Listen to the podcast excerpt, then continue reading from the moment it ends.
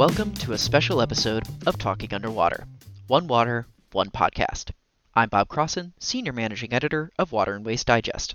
And in this episode, we are continuing our series throughout the month of October on the value of water in conjunction with the Value of Water campaign, which is a U.S. Water Alliance campaign, as well as Imagine a Day Without Water, which is October 21st. This series focuses on sharing diverse voices and perspectives on solving water access, equity, and affordability issues, starting with the role of One Water last week with Radhika Fox, before digging into the utility perspective, which is today. Next, we will have a community group perspective next week, and the following week after that, we will have another perspective from the ground floor on water access. So today I'm pleased to introduce to you OJ McFoy. He is the general manager for the Buffalo Sewer Authority, and he's going to talk about the affordability programs that they have implemented in Buffalo, New York. So let's move to that interview now.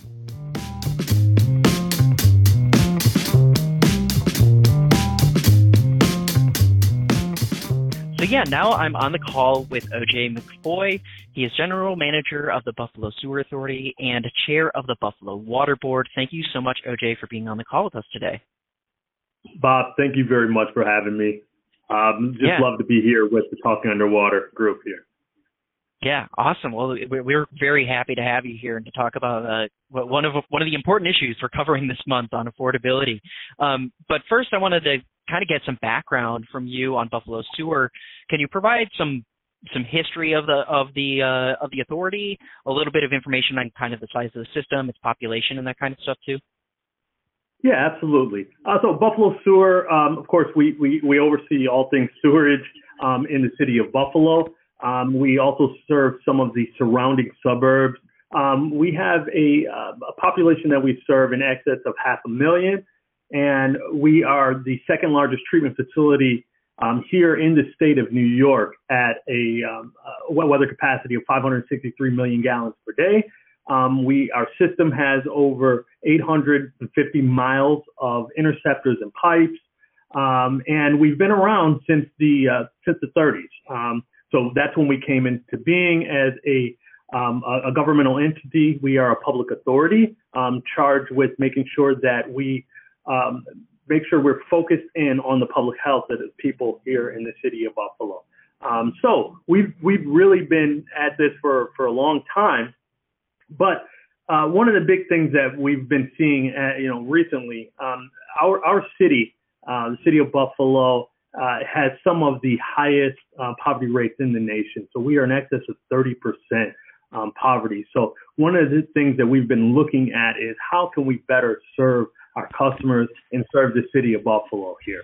Um, so that really got us into just, you know, taking a, a closer look at, you know, really all of the actions that we do from our our our programs geared towards our customers to making sure that we're serving them properly. Yeah. When did you guys first recognize that need? Uh, how was was that like a couple of years ago, 10 years ago? Like uh, when did you guys first start to recognize this was something that was going to be a growing problem?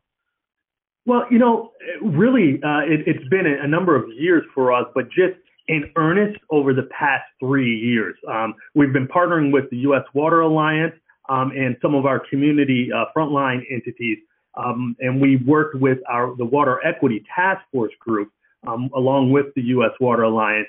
And we really honed in on what we're going to be doing here to kind of uh, combat that problem in the city of Buffalo. You know, we really looked at a number of things, um, and we put out a, um, a, a document that was called an equitable water future for Buffalo. Um, and we really, you know, took a look at everything from from workforce to green infrastructure uh, to all the things that kind of go along with that um, in that in that space, and we really settled in on affordability because affordability for all of our our cultural organizations, our partner organizations, our frontline organizations that we were working with, really it really hit all of them, um, and so we focused in on that the affordability of water. Um, you know, as you know, water is just pertinent and, and it just um, it connects everything. So in the city of Buffalo, it connects everything the same. And we really focused in on that space. And that's when we really started digging down deep into what solutions are really um, going to be the most effective in our city. Yeah.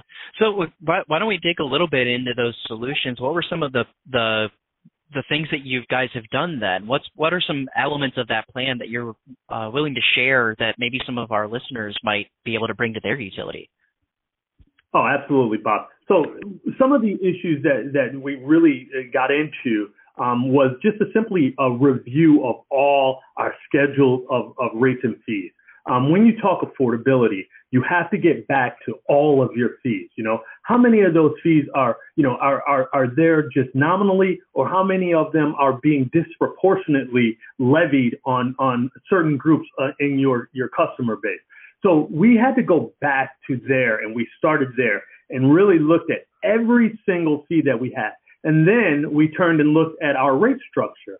Um, as as many utilities, uh, you know, across the United States have, is we have a, uh, a declining um, rate structure, meaning the more water you use, it should cost you less to use per gallon, um, you know, that of that water. So for us, we looked at that and said, you know what, that's not really the case. And, and we really, you know, work with some national partners to say, hey, there's actually a business case to be made for we don't need those larger pumps unless we have to pump for the larger industries and, and commercial customers that we have.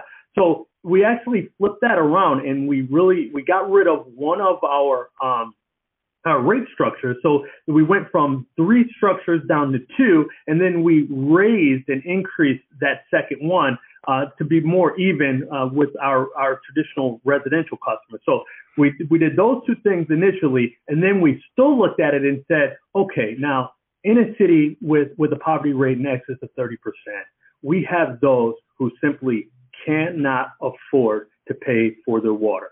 Water needs to be affordable for all of your customers, and we have those who can't afford it, and, and simply they deserve a, a affordable water. So we looked at that structure and said, okay, now what else can we do that specifically pertains to them? How can we ensure that they can afford the water?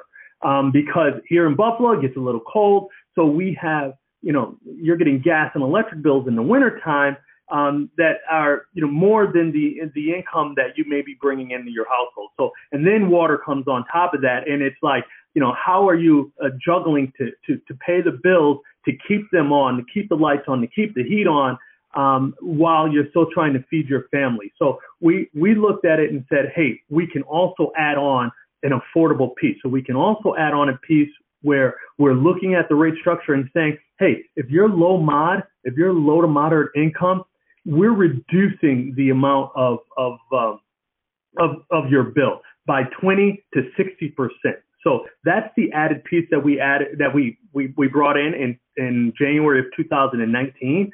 Um, but all of that really comes from the effort that we were able to do with our community partners and the U.S. Water Alliance are really taking a closer look at not only our rate structure, um, you know, our schedule of rates, but also looking at how we're affecting um, our most vulnerable customers.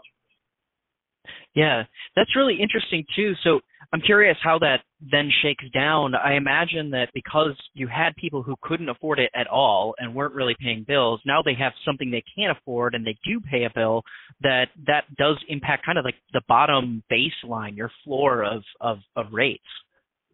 You know, it, it really does. Um, and that was something that, you know, you, we talked to our, our, our financial people and they're like, what are you doing? How are we going to make that happen? uh, and, and, and you said, um, you know what, listen, there is a business case to be made for the cyclical journey of disconnection, reconnection, disconnection, reconnection, you know, where, you know, there's a nominal fee in our schedule of rates of $50. Well, that's not the cost to send an entire crew truck and, and, and everything else out there to do a disconnection or a reconnect. Um, that, that doesn't merely cover that. So when you start looking at all of the pieces, you start saying, you know, there's a business case to be made to make sure that we're keeping our, our, our customers solvent and keeping them as our customers. So that's where we've been going with this one. So while we are closely watching our, our um, bottom line, um, the way we set these programs are up is to make sure that the bottom line is is is, is not affected, and in fact, it is actually buoyed um, by making sure that we're keeping them as customers.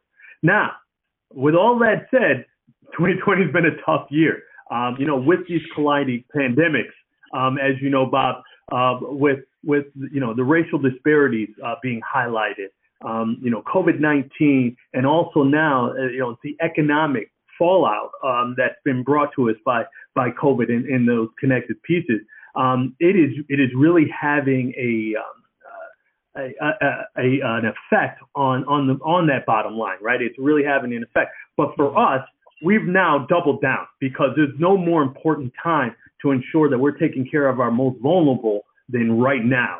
Um, so, you know, in July 1st, we introduced our water amnesty program, which basically provides a means for those customers who may have, you know, outstanding uh, charges, who may have, you know, interest penalties and and you know burst meter charges and, and things of that like to come back to being current customers and we'll waive and you know forgive all of that uh, those interest payments and, and penalties and all the rest of those things off so that we can make sure that we're keeping you as a customer because again there is nothing more important than water and everybody deserves affordable water yeah. Well, like you said, especially now with coronavirus, like how do you stem the tides of a pandemic without clean access to water? so Right. Right, exactly. I mean, it is it is necessary. In fact, you know, that's that's one of the things that we wanted to make sure that you know we we made happen in March when a state of emer- emergency was declared in our city. The first thing we did was, hey, listen, call us. You know, eight four seven ten sixty five area code seven one six. You call us we'll ensure that you get reconnected to our system because during COVID, the most important thing is clean hands. Um, you know, being able to make sure that, you know, you, you're safe and clean, um, and your family is able to be safe and clean. So um, we were proactively uh, calling our residents and, and, ensuring that they got their water turned back on um, during this time period. And you know, we ceased doing any kind of uh, disconnections during this time. And now, you know, we have our water amnesty period as well. So we want to encourage those folks to come back and make sure that, you know, they can get right with their, with their bills because, you know, what what's happening is that you know the, the the water is still going through the meters and those bills are still stacking up so we don't want people at the end of this whether it's one year two years you know two and a half years down the road um, after the state of emergency is lifted to be left with very large bills that they just simply can't afford to pay. So we're doing everything that we can now to ensure that people can pay their bills. Yeah. How has this impacted the utilities um, connection with those customers? I imagine on almost like it, it feels so much more personal to say, hey, to talk to them in this way. How, how is that impacting kind of your public outreach, your community engagement, um, education about water issues and stuff like that. How does this? How does these programs kind of dovetail with those?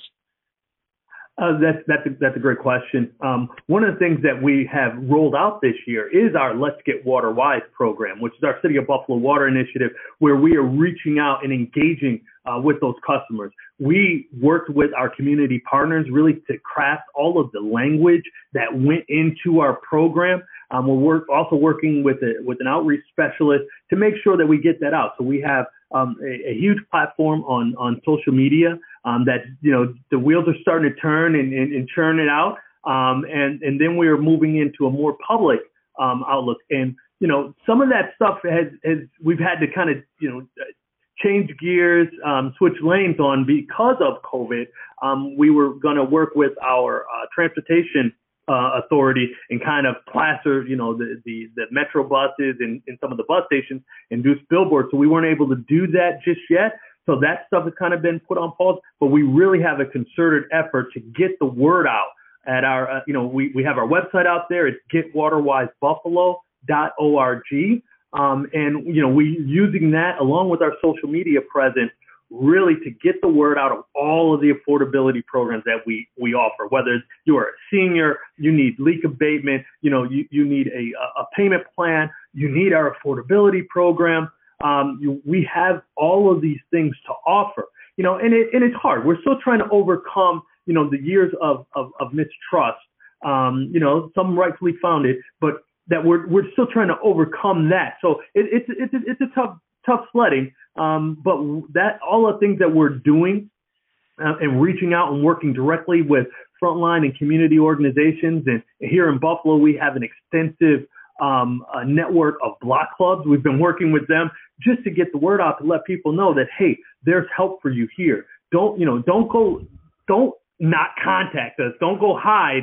Um, we're here. You know, we're knocking. We're working on um, on door hangers as well to make sure that people know, hey, there's programs that are here that are available to you, um, and they're here for you.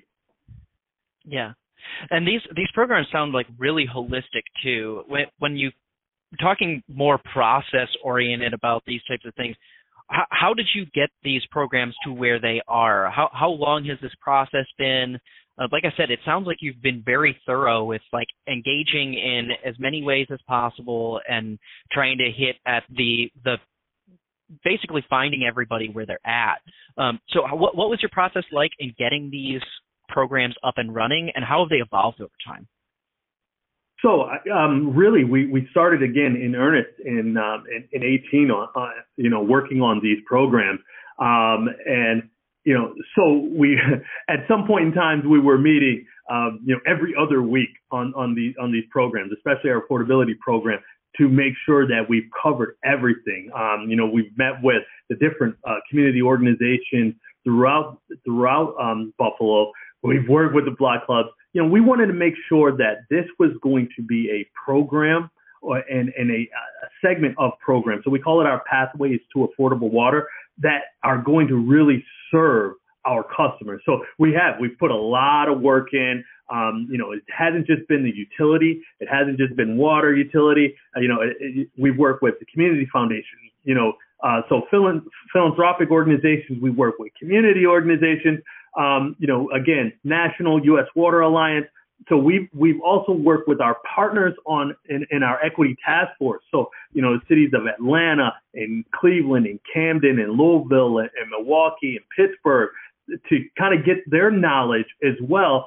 So, you know, we're not the first ones to do this. So we want to learn from other cities and we, we did a pretty good job of doing that. Um, and we wanted to make sure that all of that learning and all of those, uh, you know, stubbing of toes we could avoid as much as we can. Um, but we have put a lot of effort into uh, running out our, our, our programs and delivering them for the city of Buffalo. Yeah. So you mentioned like the learning process there too, which I, I'm sure that a lot of people would ask you this same question. What are the biggest growing pains that you had in getting these things off the ground? What were the lessons that you learned along the way that um, that you've been able to either a you learned it from uh, that that task that task force, or b you learned it firsthand and you share that with others when they're looking to do a program like this? So the biggest lesson I think that we have learned uh, during this process is you really have to um, you have to shed your um, you know I'm government and you have to get right out in front of of, of the people. Um, whether that's you know now in our virtual sense, you know that's talking directly to block clubs. That's what we've had to do. If that's getting in front of our neighborhood housing services and the leadership there, you know that's what we've had to do. And that's getting at you know, at block club meetings, you know, that's what we've we've had to do, and that's been a little bit more difficult with this virtual world. But you know, there is there's an inherent mistrust, and so we we need like you know advocates to kind of bring us forward to say, hey, listen, this is a good program. This is a really good program. He's going to tell you about it, or she's going to tell you about it. But you know, I'm I'm vouching for them. You guys need to all sign up. So whether you you know you're talking to a senior center, um, like for us over here, um, or you or you're talking to the block clubs or, or the things of that nature. It's it's all about you know coming down from you know inside of our building at City Hall or or at our uh, our, our water treatment facility and, and coming into the communities where our folks live and ensuring that you are connecting with them. Know that is the biggest thing that that that many of, of us have had to, had to learn during this journey. Yeah, that community partnership, right? Like you need to the I remember I think a, a couple of years ago when I went to the U.S. Water Alliance One Water Summit, there were uh, several sessions that I sat in on where the same I kept hearing the same thing, which is these are difficult conversations, but you have to have them and you have to just do the work. Like it's not easy, Absolutely. but you have to do it. And it sounds sounds to me like you guys have put in a tremendous amount of work and it truly hasn't really been very easy. It's just that you put in the work and now it's paying dividends for you. Right. We appreciate that. Uh, I mean, it, it, it isn't easy work. Um, you know, we, we, we stay up. We've had arguments. I mean, you know, uh, like it's, it's, it's interesting that you mentioned, you know, the, the one water. Listen, we, we were thrust together, uh, as task force, um, with the, the other cities. And there were some tense moments in many of our, uh, sessions where, you know, you have individuals from, uh, you know, frontline community organizations, philanthropic organizations, uh, utilities, um, where it's like, hey, you know, listen, I need you to hear me. And they're like, no, listen, I need you to hear me. And then we're able to come to a great place where, hey, I understand where you're coming from. So, you know, once once we can shed off all the rest of, you know, all the pretense and we can get down to difficult conversation and coming up with you know, real solutions, um, that is that's the best place. That's the place I love to be in. That's the place I love to operate in. So we can really get to know each other and, and say, no, there's not another side of the table. We're all on the same side of the table and we're all here to serve. You know, so that's one of the things that we try and make sure we, we get across, you know, here, especially here in Buffalo, um, you know, very humble, humble city. But, you know, from, from a, a utility seat in which I sit in, you know, I, I always come at it with, you know, look, we're here to serve. And, you know, just sometimes we have to remind each other, this is why we're here. We're here to serve. We are in the field of public health, you know, water. It's not more important, but we are here to serve. So we have to make sure that we're serving the communities that have placed us here to do this important work. Yeah. Well, that kind of brings me to one of the, the last couple of questions here about kind of the importance of this work. Um, why, I clearly you're very passionate about this subject. Um, why why is this such important work to you? What why do why do you put so much of your time and your department's time into into like directly confronting um, this type of an issue? Uh, you know, Bob, uh, I, I thank you for that, for you know, highlighting my passion. You know, where my passion comes from. You know, th- this is this is my city. I'm you know born and raised here in the city of Buffalo. I'm really passionate about about the city. Really passionate about the people. Um, and you know, I, I guess I'll, I'll point back and get a little selfish, and, and I always go back to this, and I you know, I call them out. It's, it's Nia, Sydney, and Zoe. So it's my three little girls. And I, I tell people, I say, listen, we're drinking that same water. It's my grandmother. You know, it's it's my aunt my aunts, my uncle, like we're all drinking that same water. We want to make sure that that water is safe. We want to make sure that, you know, your grandmother, your auntie can afford that water. You know why? Because they look just like my auntie and my grandmother. Uh, they're the same type of people. And we're all just, we're all just here being communal and trying to survive in the city of Buffalo. So that passion comes from, you know, trying to serve the folks that are in this city and do it the right way. You know, uh, you know, our mayor often talks about making sure that we are getting in touch, we are providing hope to the people here, and we really kind of we we we kind of uh, uh, feed off of that. Um, you know, we feed off Mayor Brown staying in that space when we talked about hope. So for us, we want to make sure that all the work that we do as it involves water, is providing that hope, is providing that that that safety net, is providing the public health that they deserve in this city. Yeah. Awesome. I, I really do appreciate you taking the time with us today. This has been an awesome conversation. And I, as always, with anything that I talk about affordability, access, or any, or even equity, um, at most people with the U.S. Water Alliance, I always leave those conversations with a lot of new knowledge and feeling a lot more inspired about the future of the industry. So I appreciate you being one of those voices for us today. Uh, hey, Bob, I appreciate you having me on. Um, you know, it has been a great uh, journey, uh, you know, and again, we're only part of the way there. We are not finished. Um, we still have a lot of work to do. You know, I, I bring this home, you know, I, I'm often talking about it. You know, I'm in the shower thinking about it. You know, we're, you know, sitting on the couch when, when I'm, I'm cheering on the Buffalo Bills and we're thinking about it then. Um, but, you know, it's something that you, you, you bring home and you're always thinking of, okay, what's next? Hey, you know what? This these pandemics, these colliding pandemics, eh, they're going to wipe some people out. And how are we here to, to provide that safety net? How are we here to catch them, especially in, as it deals with water and doing our part to make sure that you know they can stay you know viable and they can feed they can feed their family and they can stay afloat. So you know, we, we, we definitely appreciate uh, the opportunity uh, that you provided uh, for us to speak in this space. Um, so definitely want to thank uh, the Talking Underwater crew um, that, that you have there. And definitely thank you, Bob, for the opportunity. Yeah, not a problem at all. And we look forward to seeing what you guys have in store for the future, too. Hopefully, we can revisit this conversation down the line. Uh, we would love it. Yeah. Awesome. Thanks, OJ. All right, man. Thank you.